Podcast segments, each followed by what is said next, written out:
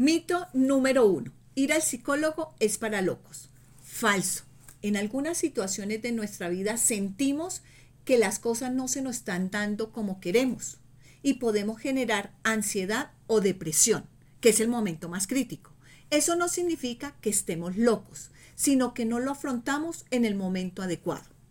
Muchas veces nuestro presente está siendo afectado inconscientemente por nuestro pasado.